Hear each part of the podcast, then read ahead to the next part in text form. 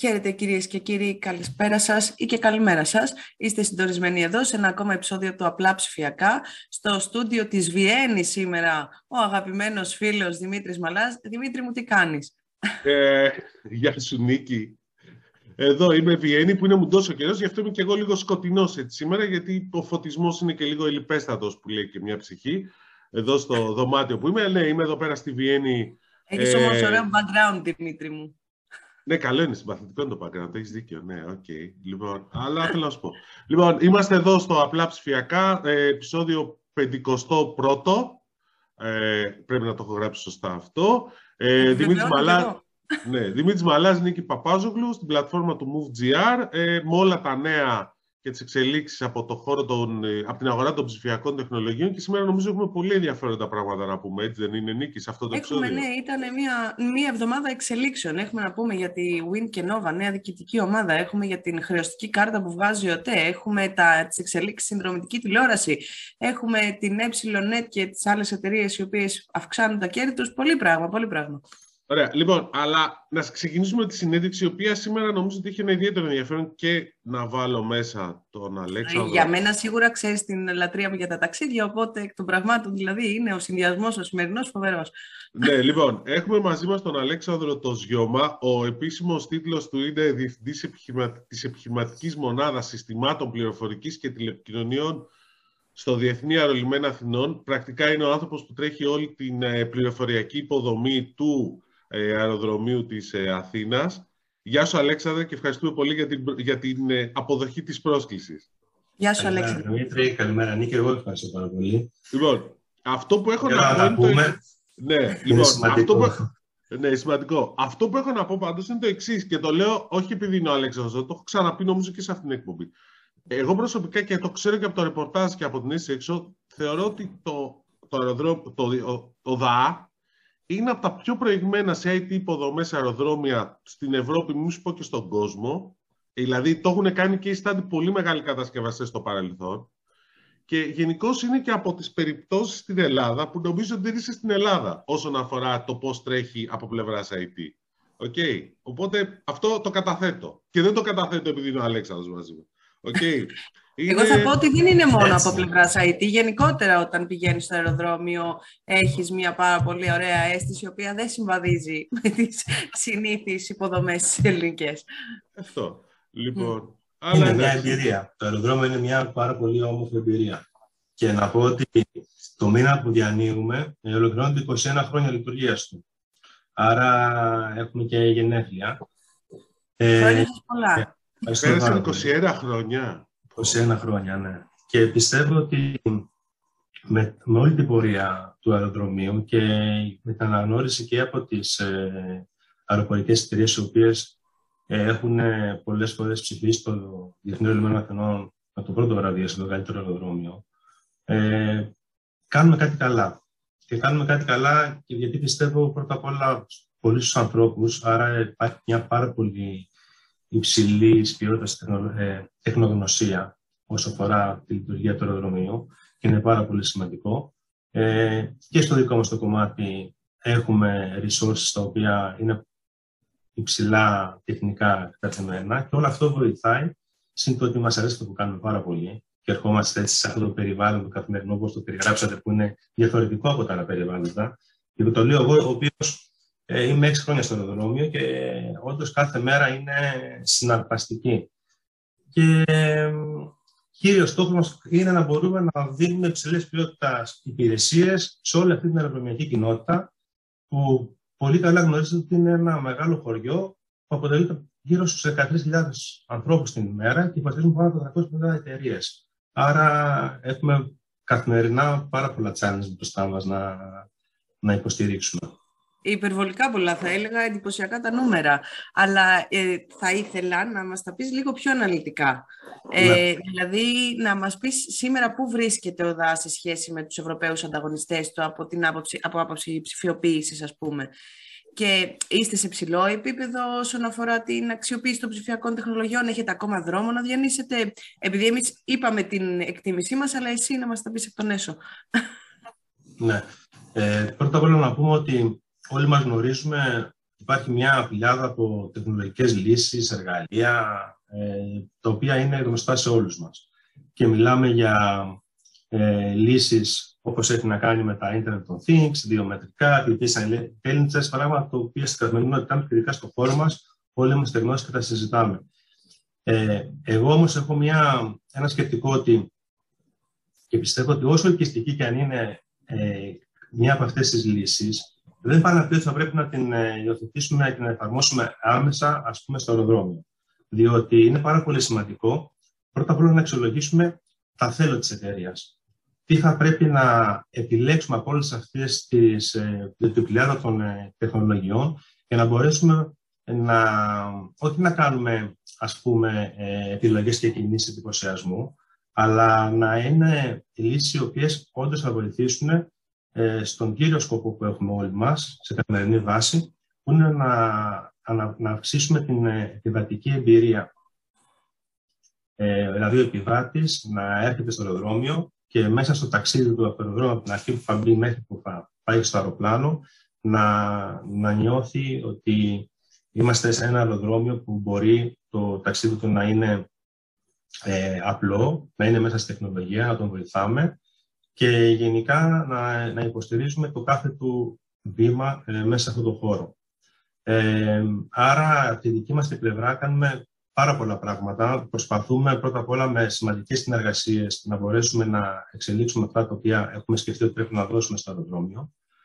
Ε, και επίσης, το ξέρει και ο Δημήτρης πολύ καλά, εδώ και πέντε χρόνια έχουμε ξεκινήσει το διαγωνισμό καινοτομίας, το Digital Gate, και εκεί έχουμε ε, ολοκληρώσει τρεις κύκλους ε, συνεργασίας με το Οικονομικό Πανεπιστήμιο Αθηνών και, μπορούμε να, και μπορώ να πω ότι έχουμε δει ε, startups ε, και ομάδες οι οποίες έχουν εκπληκτικές λύσεις και κάποιες από αυτές ήδη έχουν υλοποιηθεί στο, στο χώρο μας. Και γενικότερα, για να απαντήσω στην ερώτηση, πιστεύω ναι είμαστε σε ένα πάρα πολύ υψηλό επίπεδο σε σχέση με τα άλλα αεροδρόμια. Ε, και είναι αυτό που σας είπα και στην αρχή. Ε, οι λόγοι που πιστεύω ότι υπερέχουμε από τους άλλους είναι ότι έχουμε πάρα πολύ βαθιά γνώση του business, του operation και γενικά του aviation. Ε, είμαστε πολύ καλή γνώση της τεχνολογίας, που είναι πάρα πολύ σημαντικό. Έχουμε πάρα πολύ καλή, συνεργασία με τις διευθύνσεις μεταξύ μας. Διότι, όπως γνωρίζετε, μια διεύθυνση πληροφορικής μόνη του δεν κάνει τίποτα. Πρέπει να έχει τους stakeholders, να την υποστηρίξουν, να δώσουν τα requirements, να τεστάρουν τις εφαρμογές. Συνεργαστείτε να... γενικώ. Ναι. ναι. Και τέλος, είναι αυτό που το λέω πάντα, μας αρέσει αυτό που κάνουμε. Και το κάνουμε σωστά. Άρα. Αλέξανδρε, πολλά μπράβο σε όλους. Ναι, και εννοείται αυτό δεν είναι. Μπράβο και σε εσάς, γιατί είναι και πολύ σωστό το mindset, ε, ε, πριν Δημήτρη ένα λεπτό, του να, να μην υιοθετώ ψηφιακές λύσεις απλά για εντυπωσιασμό, αλλά να έχουν πραγματικά νόημα και ουσία. Εγώ αυτό ξεχώρισα. Πιστεύω ότι το πιο σημαντικό είναι αυτό. Ναι. ναι. Πες, Δημήτρη. Το, όντω, α, όχι, όντως αυτό είναι και μου δίνεις και πάσα κιόλας. Γιατί αυτό που θέλω εγώ να, σε ρωτήσω, να ρωτήσω τον Αλέξανδρο το εξής. Επειδή έχετε μιλήσει στο παρελθόν για το ψηφιακό αεροδρόμιο, τώρα ψηφιακό, έξυπνο κτλ. Ποιες υπηρεσίες περιλαμβάνονται σε αυτό το ψηφιακό αεροδρόμιο και ποιες έχετε ήδη υλοποιήσει; Γιατί ξέρεις, μερικές φορές είναι και πράγματα, υπηρεσίες που δεν φαίνονται στο ευρύ κοινό, αλλά να είναι πράγματα τα οποία είναι στο, στο back-end προς εταιρείες που είναι στο αεροδρόμιο, που, τις αεροπορικές, τις cargo, τις holding κτλ. Οι οποίες τελικά έχουν ένα αποτέλεσμα καλύτερης εμπειρίας για τον τελικό χρήστη, αλλά αυτό δεν φαίνεται στον τελικό χρήστη ότι είναι αποτέλεσμα μιας υπηρεσίας ψηφιοποίησης. Ναι. Ε, Όντως, το όραμά μας είναι το ψηφιακό αεροδρόμιο και τα πάντα δείχνουν πως όλοι πάνε σε αυτή την κατεύθυνση. Και όχι μόνο ψηφιακό αεροδρόμιο, ψηφιακές πόλεις κτλ. κτλ. Ε, διότι πλέον οι απαιτήσεις ε, των επιβατών, των επισκεπτών, ε, στην προσωπική τους ζωή πρώτα απ' όλα όλοι αυτοί έχουν, έχουν γίνει απαιτητικοί χρήση τεχνολογίας. Γνωρίζουν την τεχνολογία πάρα πολύ καλά. Άρα, από οποιονδήποτε χώρο και να επισκεφθούν, ε, περιμένουν να βρουν ένα περιβάλλον ψηφιακό. Ε, είπαμε για τεχνολογίες Internet of Things, τις οποίες έχουμε. Ε, είπαμε για τεχνητή νοημοσύνη, που θα σας πω και αργότερα συγκεκριμένα ε, ποια εφαρμογή έχουμε, ε, για έτσι ώστε να μπορέσουμε να υποστηρίξουμε τις επιβάτες και βγήκε κάτι αυτό μέσα στην περίοδο της πανδημίας, που είναι το, το bot ο φίλος, ο οποίος ε, αναπτύχθηκε έτσι ώστε να δίνει πληροφορίες όσο αφορά ε, την ε, πανδημία, τα διάφορα νότα που έβγαζε η πολιτική υπηρεσία για να μπορούμε να δίνουμε τη σωστή πληροφορία στους επισκέπτες και στους επιβάτες του αεροδρομίου. Είναι πάρα πολύ σημαντικό, διότι όλη αυτή ε, η κατάσταση στην οποία βιώσαμε, ο επιβάτης ήθελε όταν θα πάει στο αεροδρόμιο να νιώθει ασφαλής. Να νιώθει ασφαλής και να έχει όλη την πληροφορία ε, πριν το επισκεφθεί. Ε, μεγάλη ας πούμε τεχνολογική επανάσταση είναι τα βιομετρικά. Ε, αυτή τη στιγμή ε, δεν έχει ολοκληρωθεί αυτό το έργο στον ε, Διεθνή Ολυμένο Αθηνών, όμως έχουμε εδώ και δύο χρόνια ολοκληρώσει ένα proof of concept, ε, τρέξαμε τη λύση, ε, σε συνεργασία και με τις αεροπορικές ε, εταιρείες ε, και με την πολιτική υπηρεσία και με την αστυνομία και με όλους τους εμπλεκόμενους. Άρα τεχνολογικά είμαστε έτοιμοι, την έχουμε δει και όχι μόνο τεχνολογικά, αλλά και από θέμα operations.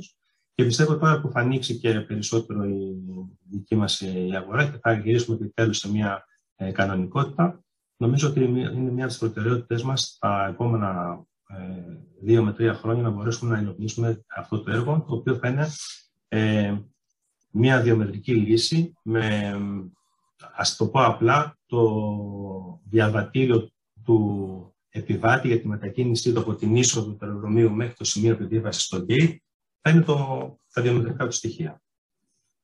Δηλαδή τι, το δακτυλικό αποτύπωμα ή το πρόσωπό μου; Σωστά, σωστά. Ναι. Δηλαδή δεν δείχνω ταυτότητα τίποτα. Θα φτάνω στο κισέ της Aegean ή της ε, οποιαδήποτε αεροπορικής και θα αναγνωρίζω ότι είμαι ο Δημήτρης Μαλάς, ας πούμε. Να μην σου πω ότι θα τα έχεις κάνει και νωρίτερα από εφαρμογές, έτσι ώστε θα βγαίνεις έτοιμο στο, στο αεροδρόμιο. Δηλαδή θα έχεις σκανάρει και το διαβατήριό σου, θα έχεις πάρει και τα βιομετρικά σου στοιχεία. Όλα αυτά ε, πολύ απλά να το πω θα είναι μέσα σε ένα token το οποίο θα σε ακολουθεί κατά τη διάρκεια του ταξιδιού σου μέσα στο χώρο του αεροδρομίου και από εκεί και πέρα μετά ε, θα μπορείς, ε, γιατί αυτό είναι το, το, το μεγάλο concept, να μπορείς να χρησιμοποιήσεις και, σε, και στον προορισμό και σε άλλα αεροδρόμια, έτσι ώστε να υπάρχει ένα interconnection μεταξύ των αεροδρομίων και να μην χρειάζεσαι να δείχνεις όλα αυτά τα στοιχεία και όλο αυτό το paper που δίνεις κατά τη διάρκεια του ταξιδιού σήμερα. Είναι η επόμενη μέρα. Είναι η επόμενη μέρα. Φαντάζομαι και να μην χρειάζεται να περιμένεις σε ουρές μετά από αυτό, έτσι. Εννοείται, ναι. Όλο αυτό το πράγμα έχει να κάνει με την αποτελεσματικότητα, με το efficiency ε, στο, στην πορεία του, του επιβάτη μέσα στο αεροδρόμιο. Και φυσικά και την ασφάλεια, εντάξει. Είναι πολύ σημαντικό. Ναι. Okay. Τι, τι άλλο έχετε; Άκου τώρα τι έχει γίνει. Τώρα ε, με την έλλειψη της πανδημίας έχουμε μια πάρα πολύ σημαντική στροφή στο, στην υιοθέτηση ανέπαφων αυτό που λέμε contactless εφαρμογών είναι πολύ λογικό. Ε, άρα τα αεροδρόμια και εμείς υπάρχουν λύσεις οι οποίες κάνεις check-in στο κιόσκι, ε, παίρνεις το backpack της βαλίτσας στο κιόσκι, έχουμε τα self-back drop-off, το οποίο μπορεί να βρεις, να βρεις τη βαλίτσα σου μόνος σου. Ε, τα αγαπώ αυτά, να ξέρετε. Φυσικά έχετε δει τα automating border controls, τα οποία πάλι πριν το security μπορείς να σκανάρεις το στήριο και να περάσεις ε, είναι πράγματα τα οποία ε, είναι η επόμενη, η επόμενη μέρα και τα πιο πολλά από αυτά τα έχουμε. Ε, όσα δεν έχουμε, τα ε, βλέπουμε τεχνολογία μέσα από proof of concept και πιστεύω πολύ σύντομα ε, όσα δεν υπάρχουν στο δικό μας αεροδρόμιο θα υπάρχουν και αυτά σαν έργα τα οποία θα ενεργηθούν την επόμενη τριετία με πενταετία. Ε, Αυτά τώρα στο δικό μας το κομμάτι, γιατί η ψηφιοποίηση δεν είναι μόνο επιβάτης, είναι και αυτό που κάνουμε και εμείς. Μπράβο, αυτό ήθελα να σε ρωτήσω, γιατί αυτό είναι προς τον επιβάτη. Το, το backend που λέμε. Ξεκινάμε. Ξεκινάμε με τι άλλο είναι μονόδρομος cloud. Ε, πιστεύω ότι είμαστε σε ένα πάρα πολύ όριμο σημείο και πάρα πολύ καλό σημείο σαν διεύθυνση πληροφορικής, διότι αυτή τη στιγμή είμαστε γύρω στο 20-25% των συστημάτων μας στο cloud. Ε, όταν ε, το ποσοστό αυτό γενικά στο ελληνικό χώρο είναι 10-15%. Είναι μια στρατηγική την οποία έχουμε ξεκινήσει εδώ και μια πενταετία προς αυτή την κατεύθυνση ε, και προχωράμε.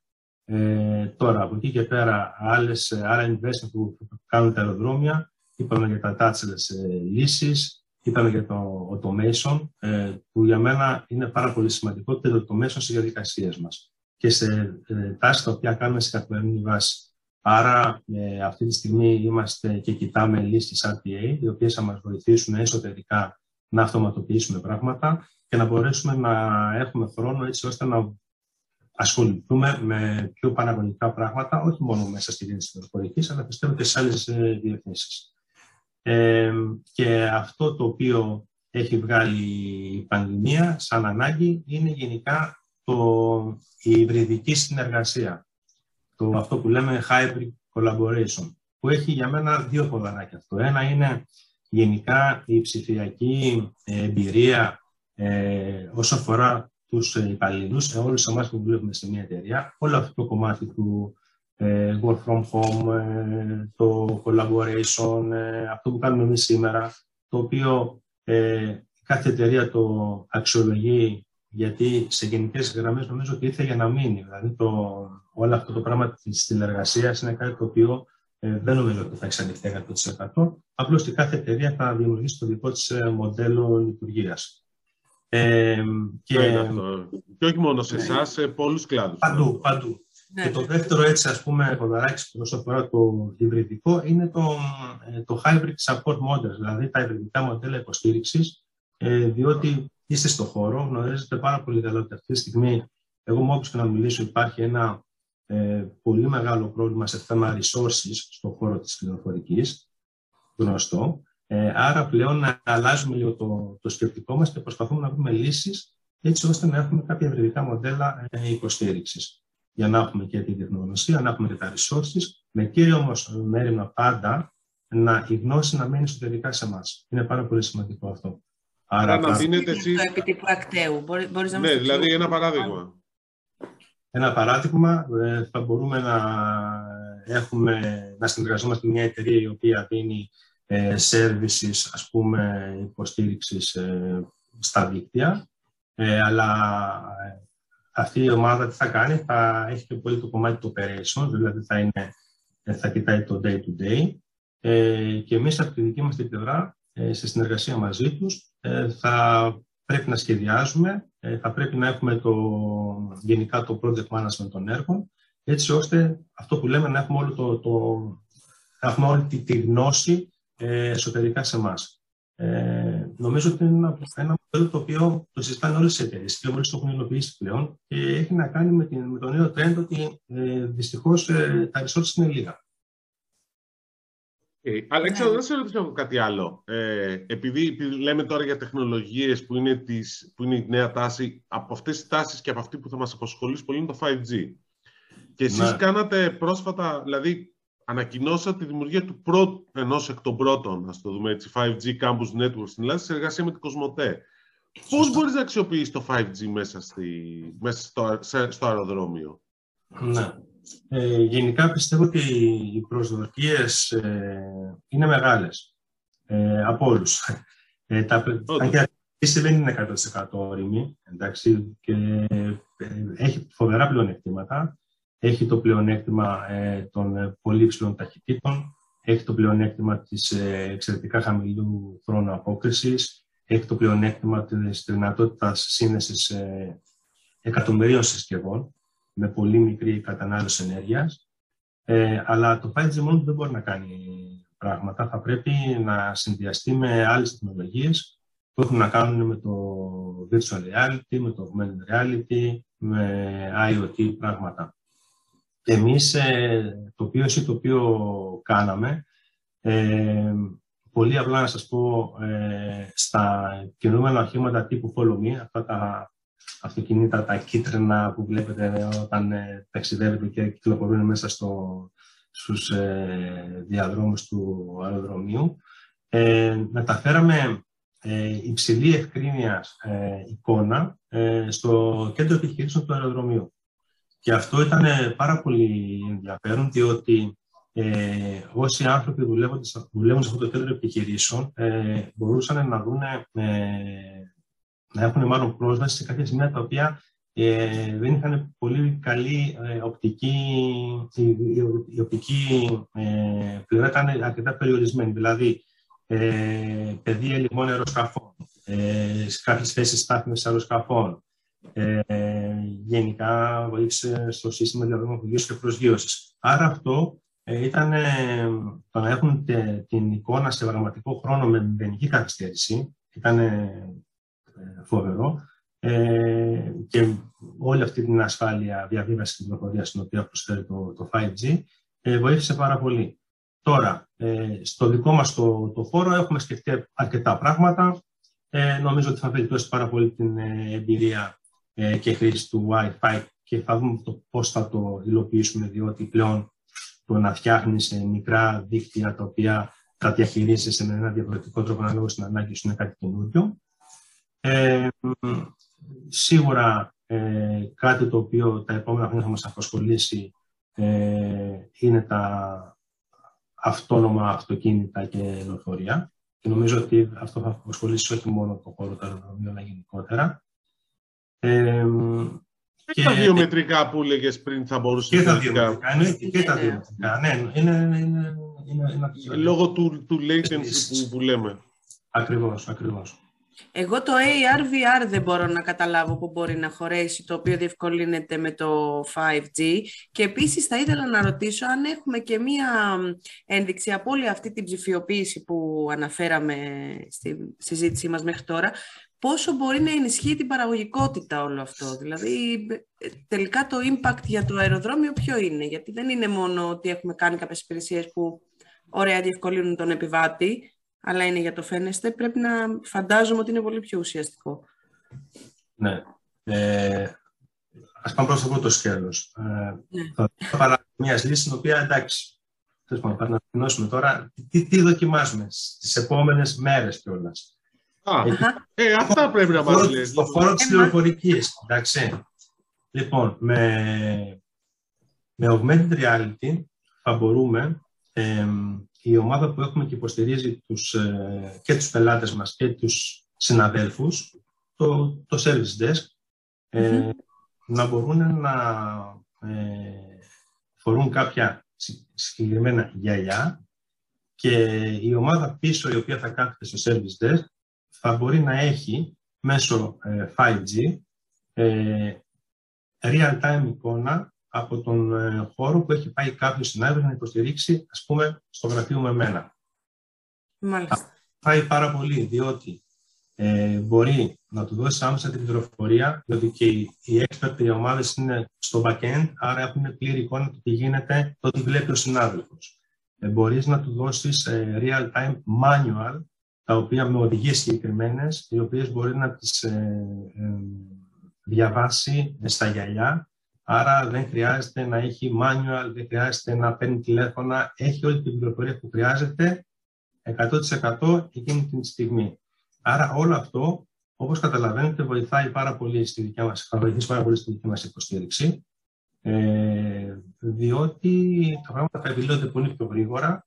Όποιες απορίες υπάρχουν ή δυσκολίες θα υπάρχει συγκεκριμένα, θα βλέπει την ίδια εικόνα όλοι Άρα ε, πιστεύουμε ότι αυτό θα μας βοηθήσει πάρα πολύ στην αποτελεσματικότητά μας και στην αύξηση των υπηρεσιών που δίνουμε ε, στους ε, συναδέλφους, στους πελάτες κτλ. Δηλαδή, Αλέξανδρε, για να καταλάβω αυτό, το φέρουμε ως παράδειγμα. Ε, βγάζει, υπάρχει κάποιο θέμα σε κάποιο αεροσκάφος, στε, πάει αυτό, ένα τεχνικό... Καλά, τώρα το, το, πήγε σε, ένα, σε, σε, σε, σε άλλο level. Εντάξει, εγώ εξέλιξη. Αλλά. Να σου πω. Να σου πω.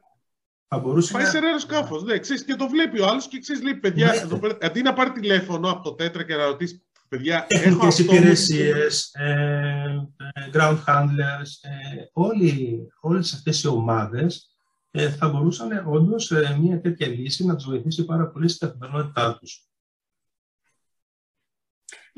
Εγώ φαντάζομαι Τέλεια. Τέλεια. Εγώ θέλω να... πες. Ναι, εγώ ήθελα και άλλη μία λύση να αναφέρω, η οποία την έχω ακούσει έτσι λίγο μέσα σε άκρες, αλλά θα μου την αναπτύξεις ναι. καλύτερα με την τεχνητή νοημοσύνη, η οποία με εντυπωσίασε, Δημήτρη, έχω να σου πω. Θα μας τα πει καλύτερα ο Αλέξανδρος όμως, που εφαρμόσατε μέσω πανδημίας. Καταλαβαίνετε τι εννοώ. Μάλιστα, σωστά. Ε, λοιπόν, είναι μία λύση η οποία ε, έχει να... Εντάξει, ήταν η του marketing, γιατί το marketing ε, είναι υπεύθυνο για την ε, μέτρηση ικανοποίησης των επιβατών. Ε, το κάνει όλα αυτά τα χρόνια και το κάνει 24 365. Όμως ε, τα πράγματα έχουν έτσι λίγο αλλάξει και γενικά η έρευνα δείχνει ότι ε, η εμπειρία ε, ενός επιβάτη κατά την παραμονή του στο αεροδρόμιο ε, πρώτα απ' όλα βασίζεται στην αντίληψη και στις προσδοκίες που έχει έτσι ώστε ε, και στην ικανότητα του αεροδρομίου να μπορεί να ανταποκριθεί ή όχι σε αυτές τις προσδοκίες του. Άρα ε, αυτή τη στιγμή ο επιβάτης ζητάει πρώτα απ' όλα απλοποίηση των διαδικασιών, το είπαμε και πριν, ζητάει ευελιξία, ε, ζητάει πολλαπλή λειτουργικότητα ε, και γενικά ε, αποτελεσματικότητα από την αρχή του ταξιδιού μέχρι το τέλος και όχι μόνο αυτό, και μια πιο προσωποποιημένη εμπειρία. Αυτό το έχουμε δει σε πάρα πολλούς ε, χώρους. Ε, άρα τι κάναμε, ε, συνεργαστήκαμε με μια εταιρεία, με μια καναδέζικη εταιρεία, που είχε φτιάξει μια εφαρμογή και δίνουμε την πληροφορία την εξής σε αυτή την εφαρμογή που πίσω έχει AI και μας δίνει τα αποτελέσματα που θα σας πω. Μαζεύουμε αυτά που λένε οι επιβάτες σε κείμενο, μέσα από τα, ε, από τα surveys τα οποία κάνουμε. Ε, αυτά που λένε, αναλόγως το πώς το λένε, ο ποιος είναι ο τόνος φωνής τους και τον τρόπο που κινούνται. Δεν παίρνει όμως, ε, παίρνει μόνο κινήσεις σώματος, ε, όχι προσώπου. Όλη αυτή την πληροφορία ε, την συλλέγουμε, ε, μπαίνει μέσα στο, στο πρόγραμμα και από εκεί και πέρα, γιατί αυτό το έργο είναι σε εξέλιξη, ε, έχουν συλλεχθεί όλα αυτά τα δεδομένα και προσπαθούμε να, να, να βρούμε ε, προτάσεις έτσι ώστε να μπορέσουμε να αναπτύξουμε και να γίνουμε καλύτεροι σε αυτά τα τρία πράγματα που σας είπα πιο πριν. Είναι η νέα μορφή, να το πω, ε, αξιολόγησης απόδοσης ας πούμε, του, του αεροδρομίου για το πόσο είμαστε καλοί ε, στο κομμάτι των υπηρεσιών και είναι και ένα από τα ε, στοιχεία τα οποία θέλουμε να βγάλει όλο αυτό το εγχείρημα ε, για να μπορέσουμε να γίνουμε καλύτεροι, να μπορέσουμε να αναπτύξουμε καλύτερα και περισσότερες και προϊόντα και υπηρεσίες και φυσικά να μπορέσουμε να αυτοματοποιήσουμε τις διαδικασίες μας. Ε, άρα οι μετρήσεις, ας το πούμε, συναισθηματικής δέσμευσης, χρησιμότητας πλέον τεχνητή νοημοσύνης, φαίνεται να είναι η επόμενη γενιά, τα επόμενα, τα επόμενα εργαλεία τα οποία θα χρησιμοποιήσουν ε, πάρα πολλοί οργανισμοί.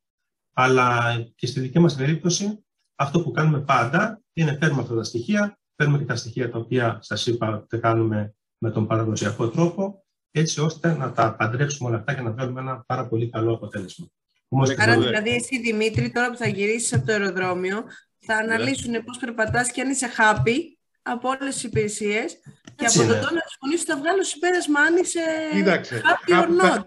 Κοίταξε, happy θα είμαι γιατί γυρίζω στην Ελλάδα. Δηλαδή, σε σχέση με τη μουντίλα που έχει εδώ πέρα, μια πολύ καλύτερα θα είναι η Ελλάδα. Δεν θέλεις να σου γυρίσω την κάμερα να δεις τη μουντίλα που έχει εδώ πέρα. Άσε με τώρα. ναι, αλλά έχετε 16 βαθμούς. Εδώ έχει 8. Έχει διαφορά. Ένα δεύτερο, Ξέρεις, δεν είμαι το κατάλληλο παράδειγμα, γιατί εγώ μπορεί να είμαι εκνευρισμένος με χίλια άλλα πράγματα ναι. και να νομίζω ότι είμαι εκνευρισμένος στο αεροδρόμιο. Ξέρεις, δεν είναι. Ε, λοιπόν... Αυτό όμως είναι, αυτή είναι η ουσία του με ότι να είσαι εκνευρισμένος, να μπεις στο αεροδρόμιο, να χρησιμοποιήσει μια πολύ ωραία υπηρεσία και όλο αυτό να σε ηρεμήσει και να σε κάνει ευχαριστημένο.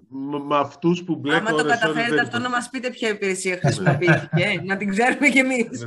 λοιπόν, ε, Αλέξανδρα, δεν σε ρωτήσω ένα τελευταίο, έτσι, λίγο να το κλείσουμε. Πώς φαντάζεσαι το αεροδρόμιο, το ψηφιακό αεροδρόμιο σε πέντε χρόνια από τώρα; Ναι. Ε, πρώτα απ' όλα θα πρέπει να, όλοι να πούμε να μην μας συμβεί κάτι άλλο γενικότερα. Ε, εντάξει, μπορεί, αν έρθουν εξωγήινοι... Το, το, environmental. Ε, από εκεί και πέρα νομίζω ότι ε, έχουμε πάρα πολλά πράγματα να κάνουμε, έχουμε πάρα πολλά πράγματα να χτίσουμε, ε, διότι όλη αυτή την ώρα αναλύουμε πάρα πολλές ε, τεχνολογίες οι οποίες είναι διαθέσιμες και μπορούν να μας δώσουν πάρα πολλά πράγματα να, ε, να χτίσουμε. Το ψηφιακό, πώς το βλέπω εγώ το αεροδρόμιο, το αεροδρόμιο το βλέπω ε, σαν ένα χώρο ε, στον οποίο ε, θα υπάρχουν ψηφιακές λύσεις και θα μπορούμε να, να δίνουμε στους ανθρώπους αυτό που αναζητούν. Είμαστε στην, εποχή που οι άνθρωποι αλληλεπιδρούν με τις ε, μηχανές. Ε, σίγουρα έχετε δει κάποια στιγμή στο αεροδρόμιο ότι είχαμε και τα ρομποτάκια, τα, τα δύο πέπερ, τα οποία και αυτά ε, είναι σε ανάπτυξη έτσι ώστε να μπορέσουν να δώσουν νέες υπηρεσίες. όλο αυτό το κομμάτι το environmental, το οποίο έχουμε ε, ζήσει των μεγάλων κλιματικών αλλαγών, ε, αυτά που έρχονται και αφορούν και στα sustainability, όλα αυτά, θα δούμε σίγουρα νέα επικριτικά μοντέλα. Ε, έχει αλλάξει ο τρόπος ε, εκπαίδευσης, έχει αλλάξει ο τρόπος ε, των skills των οποίων θα πρέπει να αναπτύξουμε ε, στους ανθρώπους μας, διότι όλα αυτά και αφορούν το, το ψηφιακό μετασχηματισμό, γιατί ο ψηφιακός μετασχηματισμός δεν είναι μόνο τεχνολογία. Ε, μεγάλο ρόλο παίζουν Εντάξει. Ε, άρα, ε, αυτοματισμού, robotics, ε, smart υπηρεσίες, smart parking ε, και το κομμάτι του μεγάλου της βιωσιμότητας, το οποίο είναι ένα ε, challenge και για μας, ε, αφού και το αεροδρόμιο της Αθήνας έχει ανακοινώσει το σχέδιο του 2025, με τον οποίο έχουμε δεσμευτεί για την επίτευξη μηδενικού αποτυπώματος άνθρακα μέχρι το 2025. Ε, άρα, ναι, και με τα φωτοβολταϊκά ναι. έχετε κάνει ήδη πάρα πολύ καλή δουλειά και μεγάλη επένδυση. Και κάνουμε και είναι και σε εξέλιξη και κάποιο έργο ανάπτυξης. Άρα, για να το κλείσω λίγο στο κομμάτι το δικό μας, τα cloud services είναι πάρα πολύ σημαντικό.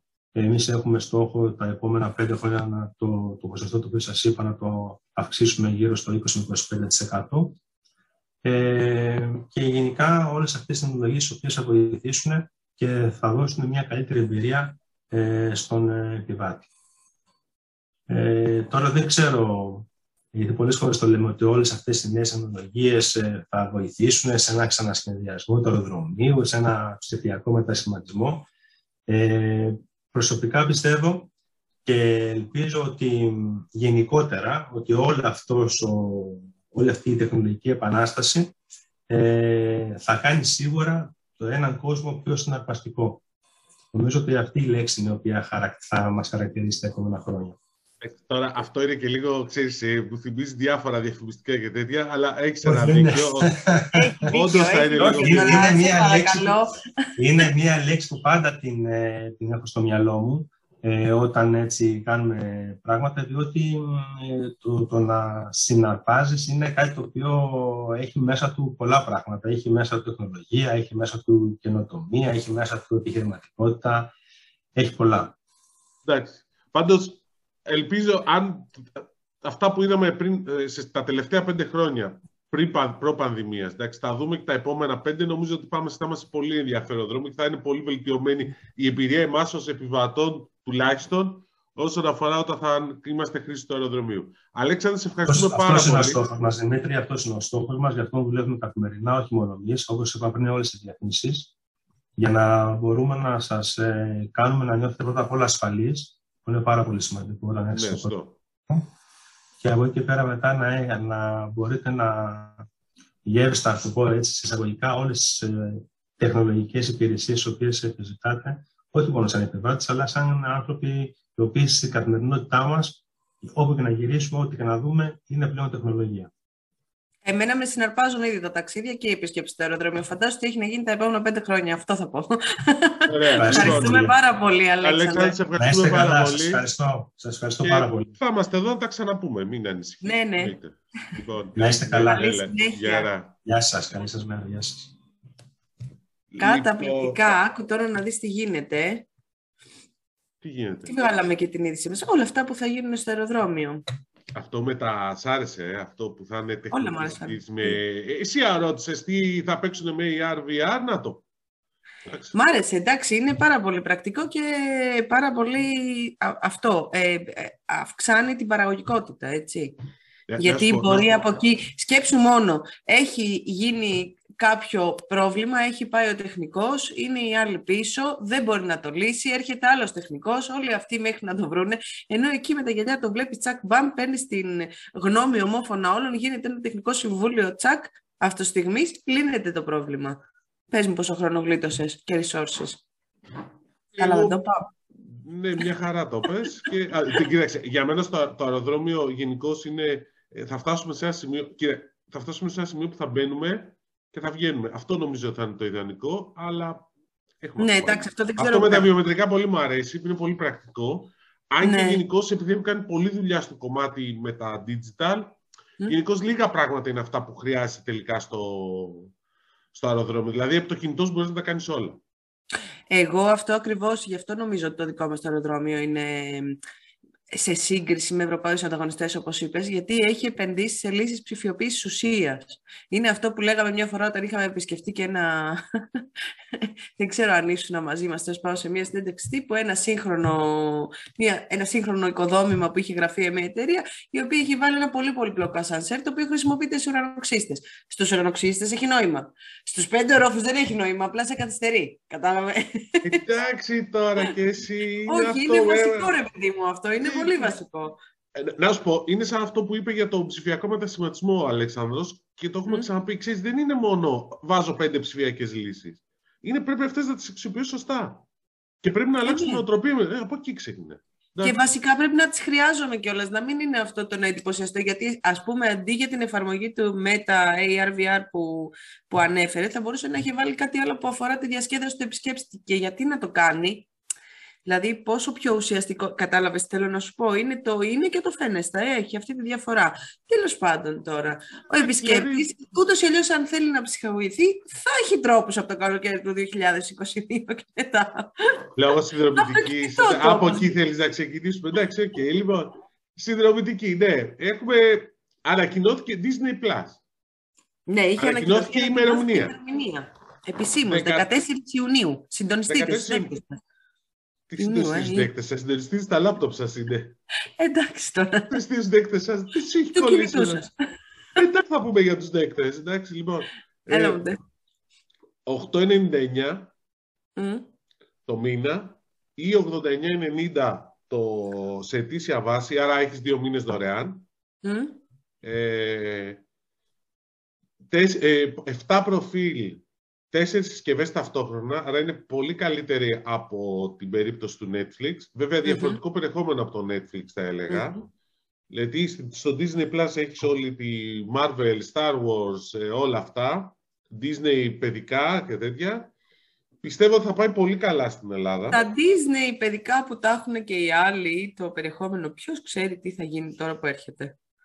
Θα σου πω κάτι εδώ πέρα. Οι, άλλοι, το, οι, άλλοι, οι πλατφόρμες της ε, Nova και της Cosmote που εννοείς ή τα ελεύθερα κανάλια έχουν ένα περιεχόμενο που είναι γραμμικό. Δηλαδή έχουν ένα κανάλι Disney ας πούμε στις mm. συνδρομητικές πλατφόρμες. Το οποίο παίζει ένα περιεχόμενο σταθερό, γραμμικό. Δηλαδή αυτή την ώρα θα παίξει τη μία εκπομπή, την άλλη την άλλη, ok. Okay. Στο Disney Plus θα μπορείς να παίξεις ό,τι θέλεις, ό,τι ώρα θες. Εδώ υπάρχει μια λεπτομέρεια. Όταν εγώ ήμουνα πιτσιρίκι, ήμουν στην ηλικία της κόρης σου. Ε, ναι, ήθελα να βλέπω... Δυόμιση χρονών εννοείς. Ναι. ναι. Θυμάσαι και από τότε. Εντάξει, είστε στην ηλικία των εψιών που είναι 8 και 5. Λοιπόν, okay. έβλεπα, έλεγα 9 και 5 θα παίξει την τάδε σειρά, θα κάτσω να τη δω. Mm. Ε, ήξερα ρε παιδί μου. Οι ανιψιές μου πάνε στο YouTube και βάζουν ό,τι θέλουν. Εντάξει, ναι, και Κοσμοτέ, ναι, η Νόβα να είχαν, είχαν κατσάπ 7 ημερών πίσω. Και αυτό κάνουν το ίδιο. Δηλαδή, ξέρεις, πάνε στο Κοσμοτέ. Ναι, μπράβο, κάνουν κατσάπ. Άρα το Disney Plus τα βολεύει αυτά τα παιδιά. Το θεωρούν πιο φυσικό. Ναι. Ένα αυτό. Εντάξει, λοιπόν, άρα εγώ πιστεύω ότι θα πάει καλά. Θα κόψει κομμάτι. Ε, από πού θα κόψει, Δεν πιστεύω ότι θα κόψει. Από το Netflix θα κόψει. Ε, ναι. Εντάξει, δηλαδή πολύ δύσκολα κάτι θα κάνεις. Netflix, Apple TV Plus που δεν ξέρω αν έχει μείνει και κανένα συνδρομητής εδώ στην Ελλάδα. Ναι, αλλά πήραν Όσκαρ. Μην το ξεχνάς αυτό. Πήραν Όσκαρ. Το Όσκαρ καλύτερης ταινίας. Φοβερό. Ναι. Λοιπόν, ναι. ε, Apple TV, γιατί υπάρχουν, δεν ξέρεις τώρα. Υπάρχουν πολλά fanboys. Αλλά ναι, γενικώς, αλλά γενικώς αυτό που δεν ξέρουμε είναι πότε θα έρθει το HBO Max. Θα έχουμε και αυτό, που είναι άμεσο mm. επίσης. Ε, και αν θα συνεργαστείς τελικά με τη Vodafone το HBO Max. Είναι και αυτό και ένα το Disney Plus. Ναι, το HBO Max ήταν σε πιο, πιο κοντά στη συμφωνία. Ήταν δηλαδή οι συνομιλίες πιο προχωρημένες σύμφωνα με τις δικές μου πληροφορίες. Το Disney ήταν ένα ενδεχόμενο παράπλευρο. Συνεργασία όταν λέμε, να διευκρινίσουμε ότι εννοούμε συνδρομή του Disney μαζί με Vodafone TV για παράδειγμα ή μαζί με Vodafone τηλεφωνία σταθερή κινητή, να προσφέρονται όλα σε ένα πακέτο συνδρομής οικονομικό. Δηλαδή Κάτι τέτοιο εγώ ακούω ως συνεργασία. Είναι, ναι. Αυτό ναι. εκεί πέρα θα έχει ενδιαφέρον. Ε, Και εντάξει, είναι όλη αυτή η κατάσταση. Εντάξει, θα δούμε τώρα θα γίνει με τη συνδρομητική. Θα έχει ενδιαφέρον. Μην ξεχνάμε, ε, φοβάμαι ότι το καλοκαίρι θα έχουμε και εξελίξεις και στα ποδοσφαιρικά. Δικαιώματα. Θα έχουμε εξελίξει και ποδοσφαιρικά μια άλλη συνδρομητική υπηρεσία εκολαπτώμενη προσεχώς ε, να δούμε, έχει αργήσει, όλο φημολογείται, αλλά λένε οι πληροφορίες ότι θα μας έρθει, είναι και το αντένα, έτσι. Το αντένα Plus. Ναι, αυτό το Antenna Plus το ακούω Αυτό καιρό, το, όπως ακούω για το, το Mega Plus. Ναι, ναι, το ακούς καιρό, τώρα φαίνεται να έχει πει σε, σε τροχιά υλοποίησης. Βέβαια, περισσότερες πληροφορίες δεν βγαίνει κανείς να επιβεβαιώσει. Δεν ξέρω από τον Αντένα γιατί αρνούνται τόσο πολύ. δεν ε, ξέρουμε αν θα έχει συνδρομή ή όχι. Οι πληροφορίες παλιές λέγανε ναι, μετά ήταν όχι. Τώρα ξανά έγιναν ναι. Η συνδρομή φημολογείται ότι θα είναι χαμηλό κόμιστρο. Επίσης, δεν διευκρινίζουν κάτι που ενδιαφέρει πάρα πολύ. Το αν θα συμπεριληφθούν στην πλατφόρμα μερικοί αγώνες του Μουντιάλ. Γιατί σύμφωνα με την ε, κείμενη νομοθεσία και επειδή δεν έχουν χαρακτηριστεί συγκεκριμένοι αγώνες πανελλαδικού ενδιαφέροντος, ούτως ώστε να, και να έχει το τελικό. Ναι, εκτός από το τελικό θεωρητικά, νομικά δεν υπάρχει κανένα πρόσκομα για να το κάνει, οπότε μπορεί να το κάνει. Να βάλει κάποιους αγώνες για το Μουντιάλ που έχει πάρει μέσα στη συνδρομητική πλατφόρμα. Αυτά. Κοίταξε, νομίζω ότι πιο πολύ αυτό θα απασχολήσει τη, τη νέα ομαδική ομάδα της WinNova που η Nova, ε, λόγω Nova, έχει πολύ μεγάλο κομμάτι στη συνδρομητική τηλεόραση γιατί πλέον πάμε σε νέο σχήμα. Δηλαδή δεν ανακοινώθηκε απλώς η νέα εταιρεία είχε ανακοινωθεί ότι πάμε στην συγχώνευση της Win με την Nova. Απλώς τώρα έχουμε τη νέα διοικητική ομάδα, ανακοινώθηκε πριν από μερικές μέρες, το, νομίζω, το οποίο νομίζω ότι είναι πολύ σημαντικό και, και ενδιαφέρον. Ε, όπου το ε, δείχνει ότι επιτέλους προχωράει και η συγχώνευση, ε, γιατί μέχρι τώρα ήταν σε μια φάση βολιδοσκόπησης. Οπότε τώρα εφόσον ανακοινώθηκε και επιλέχθηκε, πάμε ε, παρακάτω. Γρήγορα πήγανε. Ναι, γρήγορα, όχι. Δεν είπα εγώ. Οι πληροφορίε που λένε κιόλα ότι ξέρεις, επειδή είναι υφιστάμενα τα περισσότερα στελέχη, δηλαδή, υπήρχαν, δηλαδή εργαζόντουσαν οι άνθρωποι είτε στη Win είτε στην Nova. Επίσης, έχει γενικό καλό, καλή αναλογία, σχετικά καλή αναλογία, θα πρέπει να έχει καλύτερη ανδρών γυναικών. Mm. Εντάξει, δηλαδή, δεν είναι μόνο άντρες. Φάνηκε και από τη φωτογραφία. ναι, φάνηκε στη φωτογραφία, εντάξει. Δηλαδή. Έχουν βάλει ένα δύο άντρες και μία γυναίκα. Ναι, σχετικά καλή αναλογία, εντάξει για να είμαστε ειλικρινείς. Έχει, έχει ενδιαφέρον ότι παραμένει ε, διευθύνων σύμβουλος ο Παναγιώτης, Παναγιώτης ο Γεωργιόπουλος. Που τον είχαμε φιλοξενήσει και σε αυτή. Που τον είχαμε φιλοξενήσει εδώ πέρα, ναι. Ε, και, και μόνος του τα είχε πει κιόλας, δεν ξέρει, δεν ήταν βέβαιο. Ναι, ναι, ναι. Ε, εμείς πάλι ήμασταν. Ναι, εμείς ήμασταν. Ναι. Χωρίς αίσθηση, δεν είχαμε κάποια ναι, ναι, ναι. Ε, είναι γενικώς έχει ένα balance, δηλαδή είναι στελέχη και από τις δύο πλευρές. Ε, έχει ενδιαφέρον να δούμε ποιος θα είναι ο Chief Technology Officer σε κάποια στιγμή, στο επόμενο ναι. βήμα. Ναι, ναι. Ε, γιατί γενικώ πολλά πράγματα τα χειρίζονται πλέον οι, οι, τα χειρίζεται η United κεντρικά, οπότε και αυτό έχει τη σημασία του. Ε, γενικώ νομίζω ότι είναι ένα βήμα, ετοιμάζονται νομίζω πλήρης συγχώνευση, θα δούμε και καινούργια πακέτα σύντομα θα δούμε ναι. κάποια πράγματα. Και νομίζω εν και του καλοκαιριού δεν είναι δηλαδή αυτό το, το Disney Plus 14 Ιουνίου θα επηρεάσει καταστάσεις. Mm. Δηλαδή θα δούμε καινούργια πράγματα. Θα δούμε. Δεν είναι τυχαίο δηλαδή με το πανεκκίνητο του Disney Plus, ας πούμε, η Κοσμοτέ ανακοίνωσε την Paramount. Ότι ξέρετε, παιδιά, έχουμε την Paramount. Ναι, δηλαδή ναι, ναι. θα παιχτεί πολύ μπάλα στο περιεχόμενο. Πολύ μπάλα mm. στο περιεχόμενο. Ωραίο αυτό. Ωραίος τίτλος έβγαζε αυτό. θα παιχτεί πολύ μπάλα στο περιεχόμενο. Ε, ναι, και το λέω γιατί ξέρεις, όλοι θα προσπαθήσουν λίγο να δημιουργήσουν κάποια ανταγωνιστικά πλεονεκτήματα. Δηλαδή, εσύ δεν έγραφες χθες για την Κοσμοτέ που ετοιμάζει η χρεωστική κάρτα; Εγώ έγραφα χθες για την Κοσμοτέ που ετοιμάζει η χρεωστική κάρτα. Βέβαια, αυτό τώρα δεν ξέρω κατά πόσο θα είναι ανταγωνιστικό πλεονέκτημα στην τηλεόραση, αλλά σίγουρα θα είναι ανταγωνιστικό πλεονέκτημα στον όμιλο ΤΕ. Ε, ξέρεις τι, μερικές φορές είναι bits and pieces, δηλαδή η κάρτα, αν κατάλαβα από ό,τι έγραψες, θα μπορούσε να χρησιμοποιείται και στο box. Η κάρτα θα μπορεί, καταρχήν η κάρτα να πούμε ότι είναι της Cosmote Payments, έτσι, στη γατρική, η οποία έχει ιδρύσει από το 2018. Και περιμένω να βγει. Ναι, ναι, ναι, και έχει πάρει και άδεια από την Τράπεζα της Ελλάδας, ηλεκτρονικού ιδρύματος, ε, χρηματοπιστωτικού. Οπότε, τι με ρώτησες; Ε. Δεν θυμάμαι, αλλά εν πάση περιπτώσει συνεχίζει. Λοιπόν, εγώ από όσο κατάλαβα από το ρεπορτάζ... Α, για το box, μπράβο, ναι, το box. Για το box. Να Φαντάζομαι ότι θα μπορεί να χρησιμοποιείται και στο box, όχι μόνο, θα μπορεί να χρησιμοποιείται και στα καταστήματα, θα το πω, θα τα καταφέρω, είμαι σίγουρη, πιστεύω σε μένα. Γερμανός. Κοσμοτέ και Γερμανός. Ε, ήδη το box, να σου πω ότι έχει συνδεδεθεί για τις πληρωμές με το Cosmote Payments. Δηλαδή, ε, το βλέπει κανείς επισκεπτόμενος και τους όρους ε, χρήσης στο site. Α. Πραγματοποιείς δηλαδή τα transaction όταν πληρώνω εγώ με την κάρτα μου μέσω της Cosmote Payments. Εντάξει, αυτό μόνο και μόνο το κόστος που είχε το βολεύει, το συμφέρει. Αλλά ναι, το επόμενο καλά, έχει πάρα πολλές συνέργειες. Ήδη η εταιρεία βάζει POS συνδεδεμένα με το Cosmote Payments εγκαθιστά, σύμφωνα με το ρεπορτάζ μου, σε καταστήματα Γερμανός και Cosmote. Και το Σεπτέμβριο θα βγάλει και την ε, χρεωστική κάρτα, η οποία τώρα δεν ξέρω πού ακριβώς προς το παρόν δεν έχουν, ανακοι... δεν, δεν έχουν υποθεί περισσότερες λεπτομέρειες για το πού θα μπορεί να χρησιμοποιείται, δηλαδή αν θα είναι αποκλειστικά για τα δικά της καταστήματα ή αν θα μπορεί να χρησιμοποιηθεί σε καταστήματα άλλων, πώς θα λειτουργεί το μοντέλο, αν θα είναι prepaid card που έλεγες και εσύ ή θα είναι κανονική χρεωστική, θα το δούμε. Αλλά από ό,τι το άκουσα, πιο πολύ μου μοιάζει το μοντέλο, όπως είπες και εσύ, του, τώρα wallet παρά του Vivo wallet. Ναι, ε, ε, όπως μου το περιέγραψες, δηλαδή γιατί εσύ έχεις το ρεπορτάζ, δεν έχω κάνει ρεπορτάζ από αυτού, είναι πιο πολύ ένα μοντέλο τώρα wallet που υπάρχει ναι. ήδη από την πλευρά του OPAP που είναι στα καταστήματα του OPAP. Δηλαδή οι, οι παίκτες ε, παίρνουν μια κάρτα τώρα wallet ε, και εκεί πέρα τους βάζουν τα λεφτά. Αυτή η κάρτα όμως μπορείς να τη χρησιμοποιήσεις κι αλλού. Mm. Δηλαδή ναι, είναι όπως, είναι όπως είναι η Revolut, η N26, δηλαδή, mm. ε, εσύ δηλαδή, για παράδειγμα, τι εννοώ, ότι εσύ που θα είσαι στο, στο ΝΟΤΕ θα μπορείς να τη φορτώνεις αυτή την κάρτα με λεφτά, ίσως αυτή να είναι μια διαφορά από την Dora Wallet, λοιπόν, να τη φορτώνεις με, με χρήματα και να πληρώνεις, και, και γιατί να πληρώνεις με αυτή, ε, γιατί πολύ απλά θα σε συμφέρει, θα έχεις εκπτώσεις.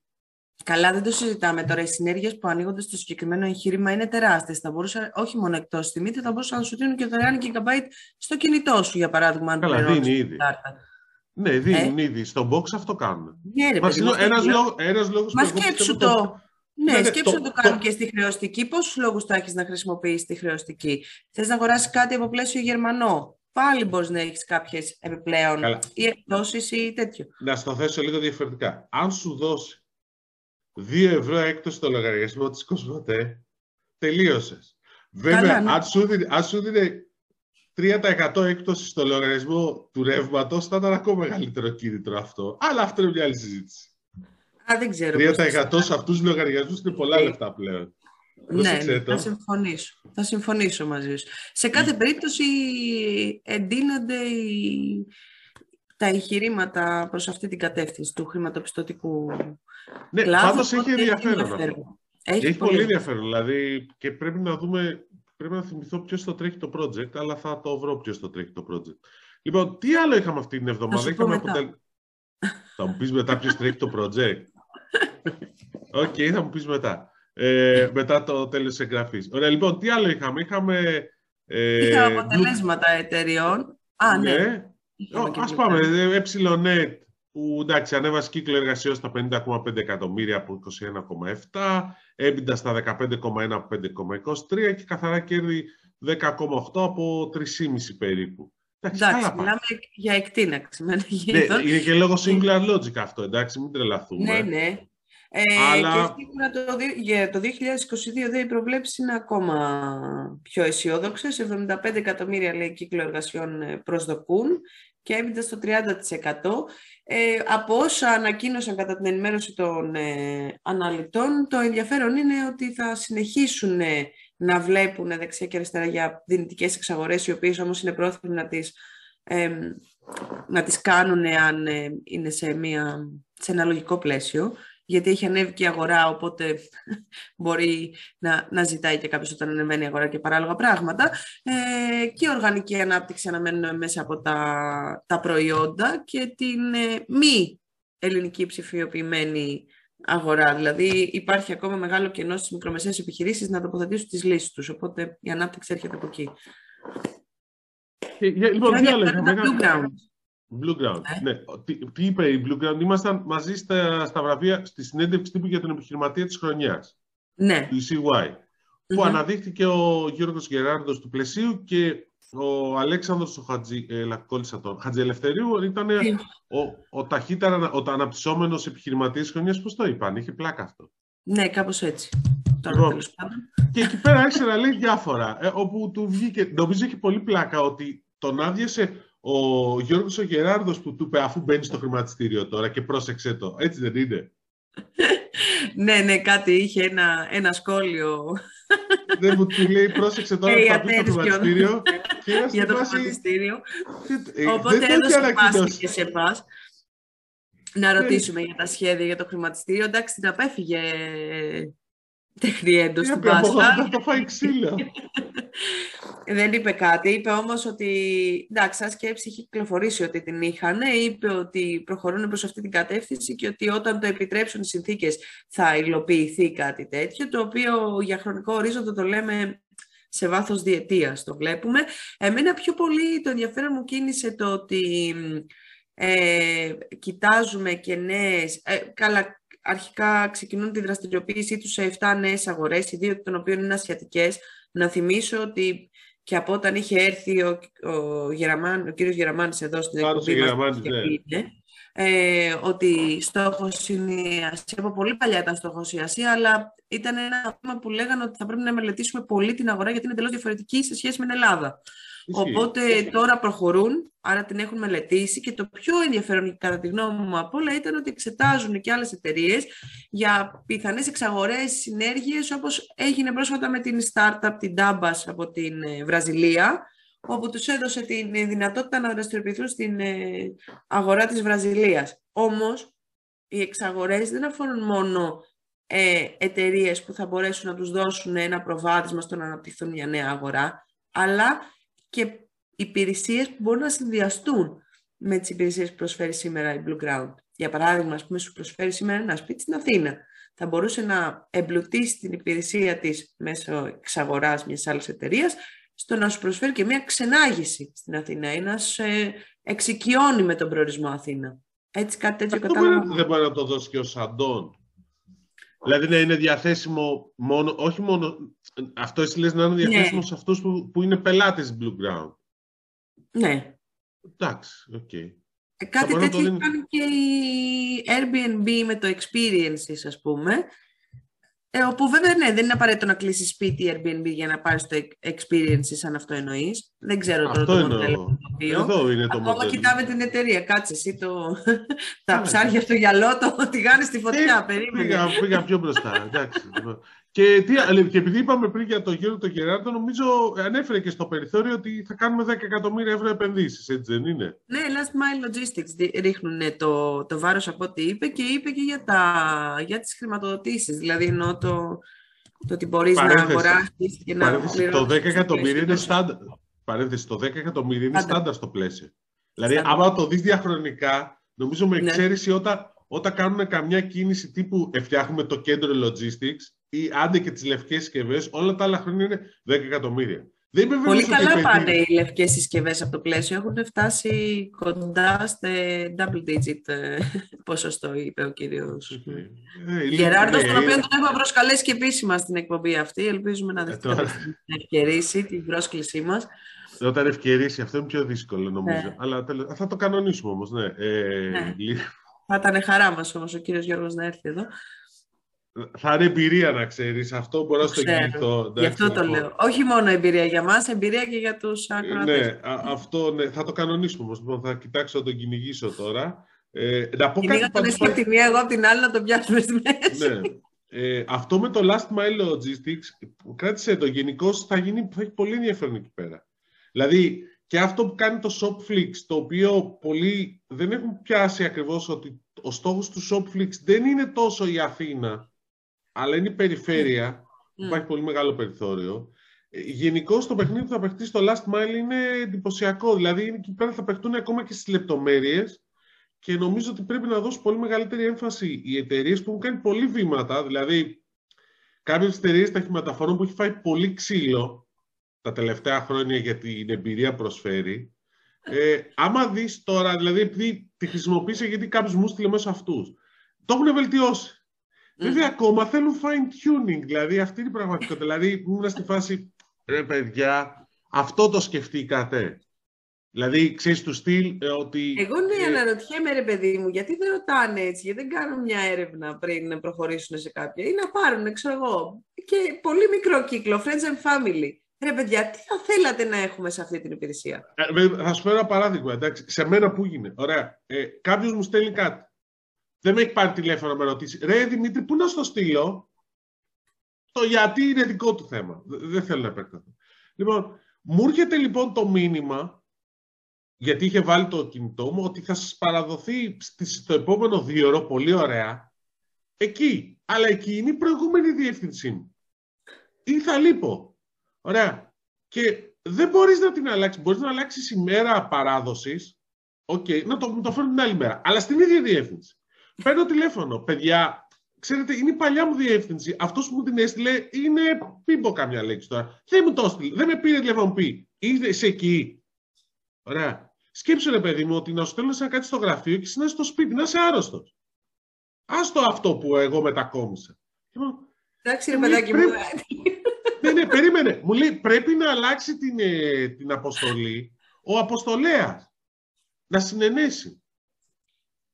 Ναι, ναι, παιδιά, αλλά το κάνουμε λίγο πιο γρήγορα. Ξέρεις, είναι λίγο fine tuning είναι, δεν είναι τίποτα. Θα δώσει τη δυνατότητα και σε αυτόν, αφού του έχεις δώσει το κινητό του, άρα τον αυθεντικοποιείς γιατί τους έχει πάρει από το κινητό σου. Πες του, δηλαδή, σε πάρω εγώ τηλέφωνο στο κινητό σου, το κάνεις αυθεντικοποίηση. Τώρα, αν σου κλέψει το κινητό, τι να σου πω, ρε φίλε, οκ. Εντάξει. Okay. Λοιπόν, ναι, έχει, έχει, έχει κάποια τέτοια προβλήματα, αλλά εγώ θα πω, Δημήτρη μου, ότι ήσουν ένα τυχερό άνθρωπος που πήρες στο τηλεφωνικό κέντρο και κάποιος το σήκωσε. Και θα το κλείσουμε εδώ για να μην ξανακάνουμε. Ε, Γρήγορα το σήκωσα και Λοιπόν, εντάξει, λοιπόν, έγινε. Ωραία, λοιπόν, καλή συνέχεια. Ευχαριστούμε που παρακολουθήσατε εμάς για ακόμα μία φορά για την ενημέρωσή σας. Καλή συνέχεια. Καλή συνέχεια.